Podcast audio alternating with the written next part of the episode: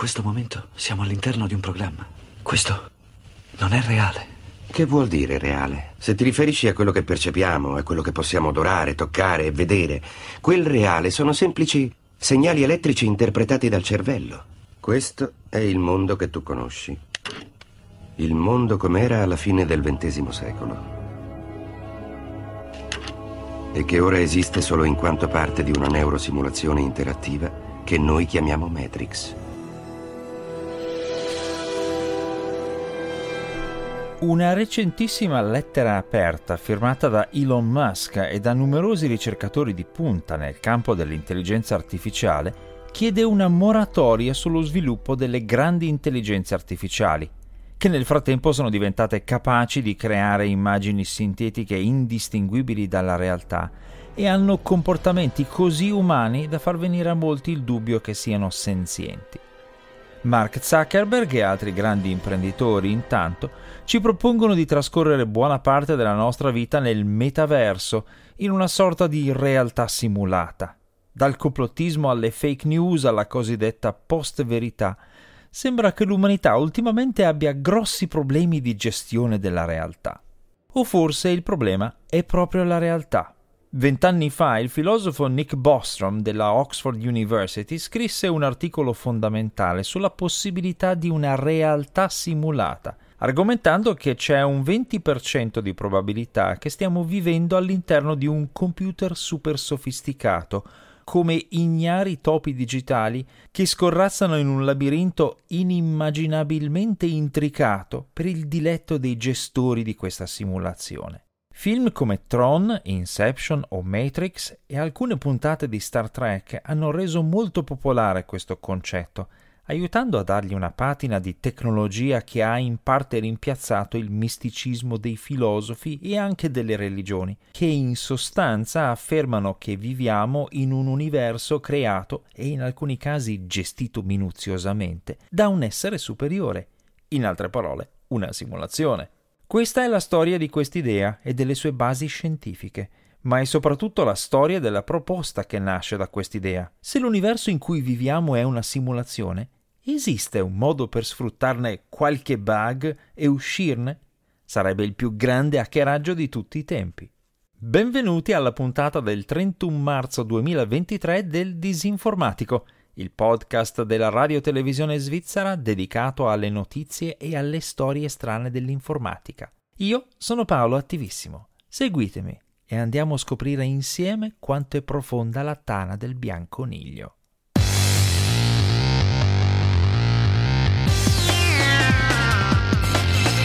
Il disinformatico.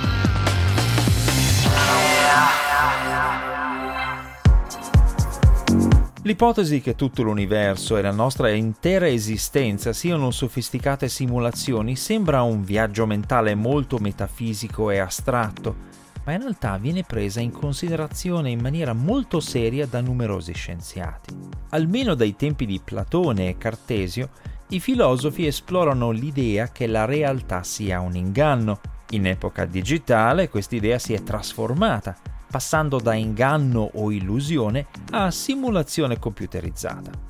Per esempio, nel 2020 l'astronomo David Kipping ha ripreso le ipotesi del filosofo Nick Bostrom e ha pubblicato sulla rivista scientifica Universe un articolo in cui ha dedotto, usando un cosiddetto approccio bayesiano al problema, che le probabilità che noi tutti viviamo in una simulazione sono circa il 50%. Questo risultato non va interpretato come una conferma scientifica che la realtà sia quasi sicuramente un'illusione informatica, ma semplicemente come un calcolo che se esistono le simulazioni di universi, abbiamo grosso modo il 50% di probabilità di essere in una di esse ma quel se è una premessa enorme, tutta da dimostrare, nonostante affermazioni iperboliche di personaggi come Elon Musk, che a giugno 2016 dichiarò che secondo lui la probabilità che ci troviamo nella realtà di base è una su miliardi.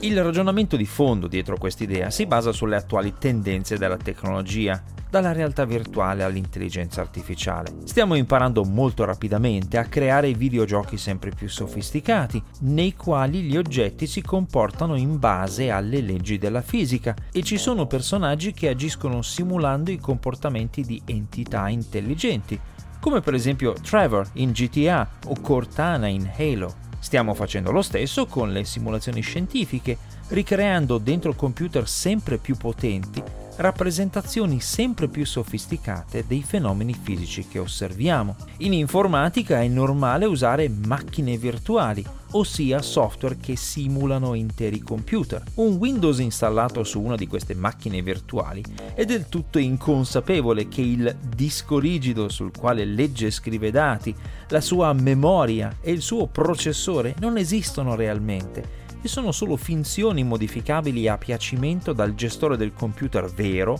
fisico, che contiene la macchina virtuale. Secondo Rich Terrell, scienziato presso il JPL della NASA, basta estrapolare queste tendenze per qualche decennio per arrivare a un punto in cui vivremo, dice, in una società nella quale esistono entità artificiali che vivono dentro delle simulazioni e sono molto più numerose degli esseri umani. Se immaginate ChatGPT integrato in ogni smartphone, smartwatch, lavatrice, forno microonde e automobile, è facile capire che questa previsione non è affatto così fantasiosa come potrebbe sembrare di primo acchito. E Terrell prosegue dicendo che se in futuro ci saranno più persone digitali che vivono in ambienti simulati di quante ce ne siano oggi, chi ci dice che non facciamo già ora parte di tutto questo? Aggiunge anche che forse queste idee oggi ci sembrano assurde e sconvolgenti, quanto lo era qualche secolo fa l'idea che la Terra non fosse il centro dell'universo. L'ipotesi della simulazione non è affatto condivisa da tutta la comunità scientifica, ma risolverebbe parecchi problemi e molte complicazioni e anomalie della fisica più avanzata, un po' come l'ipotesi copernicana che la Terra fosse solo un pianeta dei tanti che orbitano intorno al Sole risolse tantissime complicazioni che gli astronomi avevano introdotto per cercare di tenere in piedi la teoria geocentrica. Proviamo ad andare oltre con questa ipotesi. Come faremmo ad accorgerci di essere in una simulazione? E se ce ne accorgessimo, ci sarebbe un modo per uscirne? Per farlo ci può venire in aiuto Mario di Super Mario World.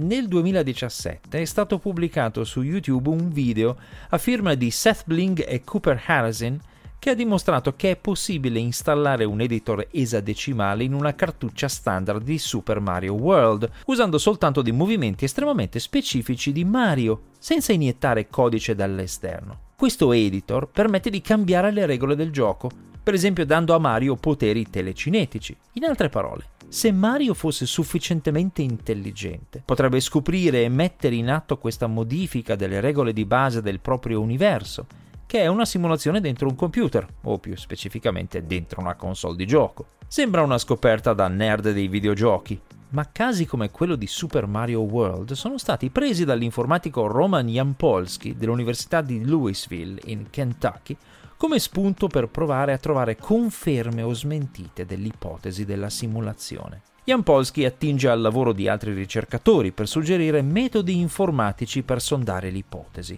Per esempio, potremmo creare nella nostra realtà tantissime simulazioni che richiedono grandissime potenze di calcolo o la risoluzione di un paradosso non calcolabile. Se il nostro universo è una simulazione, il supercomputer sul quale gira dovrebbe simulare queste simulazioni onerosissime e potrebbe quindi rimanere a corto di risorse, creando rallentamenti, perdite di risoluzione o altre anomalie rilevabili che dimostrerebbero che viviamo in un universo simulato. Oppure si potrebbero cercare dei difetti nella simulazione che permettono di alterare le sue regole dall'interno compiendo delle azioni apparentemente senza senso molto specifiche, esattamente come fa Mario per creare l'editor esadecimale all'interno di Super Mario World. Noi finora non siamo stati capaci di trovare questi difetti, ma Jan Polsky e colleghi argomentano che se costruiamo intelligenze artificiali sempre più potenti, che a loro volta ne costruiranno altre ancora più capaci e così via, prima o poi inevitabilmente diventeranno abbastanza intelligenti da trovare loro questi glitch nella simulazione, se esistono. Una scoperta del genere ovviamente confermerebbe l'ipotesi della simulazione e potrebbe anche offrire gli ingredienti per il passo successivo, il jailbreak, ossia la fuga dall'universo simulato verso quello reale. I topi del laboratorio, diventati super intelligenti, troverebbero l'uscita del labirinto e andrebbero a conoscere i loro sorveglianti. Jan Polsky elenca anche alcune idee di fuga che sono già state messe alla prova e non hanno ottenuto alcun effetto. Per esempio il fatto che a un certo punto della storia umana abbiamo concepito l'ipotesi della simulazione, o in altre parole il fatto che i topi hanno capito che forse vivono in un labirinto artificiale, non ha cambiato le cose. Anche attività computazionalmente molto onerose, come il mining di Bitcoin o l'uso di complicatissimi strumenti scientifici che analizzano la struttura di base dell'universo, come l'LHC, non hanno creato anomalie osservabili. Anche dire ad alta voce non do più il mio consenso a esistere in una simulazione non funziona. Provateci pure, preferibilmente non in pubblico. Forse siamo per ora ancora ben lontani dai limiti di potenza di calcolo di chi ci sta ipoteticamente simulando. Oppure, quando li stiamo per raggiungere, qualcuno, guarda caso, chiede una moratoria sullo sviluppo delle intelligenze artificiali. È abbastanza surreale e può sembrare magari ridicolo che scienziati, informatici e pubblicazioni serie come Scientific American e tante altre dedichino tempo e spazio all'ipotesi della simulazione, ma esercizi di riflessione come questi spesso portano a intuizioni e risultati inaspettati e utili.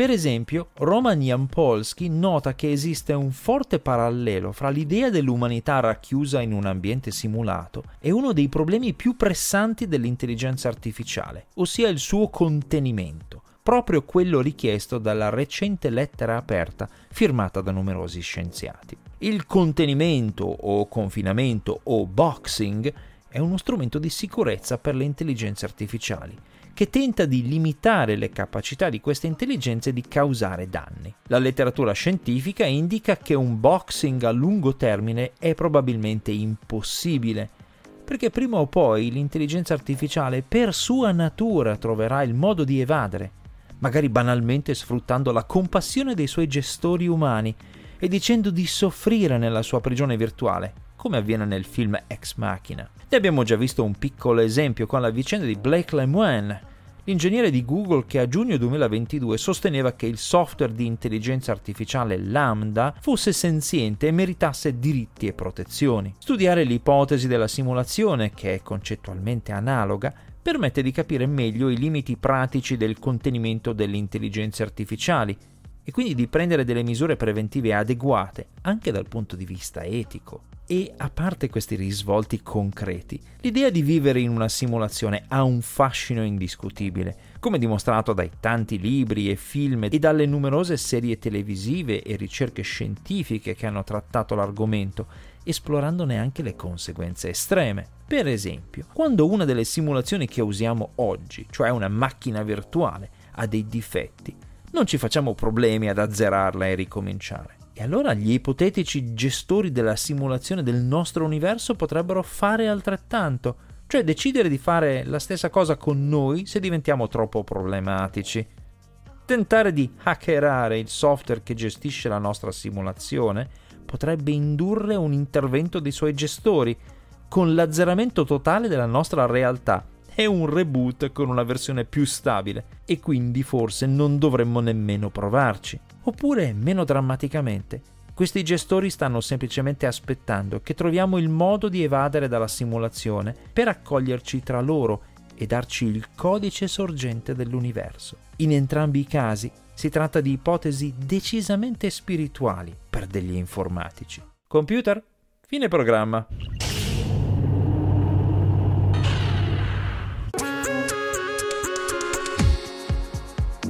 Si conclude qui con i miei ringraziamenti per l'ascolto questa puntata del Disinformatico, che è una produzione della RSI Radio Televisione Svizzera. Questo podcast viene pubblicato ogni venerdì mattina presso www.rsi.ch slash il disinformatico. Allo stesso indirizzo trovate anche le puntate precedenti. La serie completa dei podcast è disponibile anche su tutte le principali piattaforme podcast. Tutti i link e le fonti di riferimento che ho segnalato in questa puntata sono a vostra disposizione presso disinformatico disinformatico.info. Come consueto, se avete segnalazioni, commenti o correzioni, potete contattarmi via mail all'indirizzo paolo.attivissimo-rsi.ch. A presto!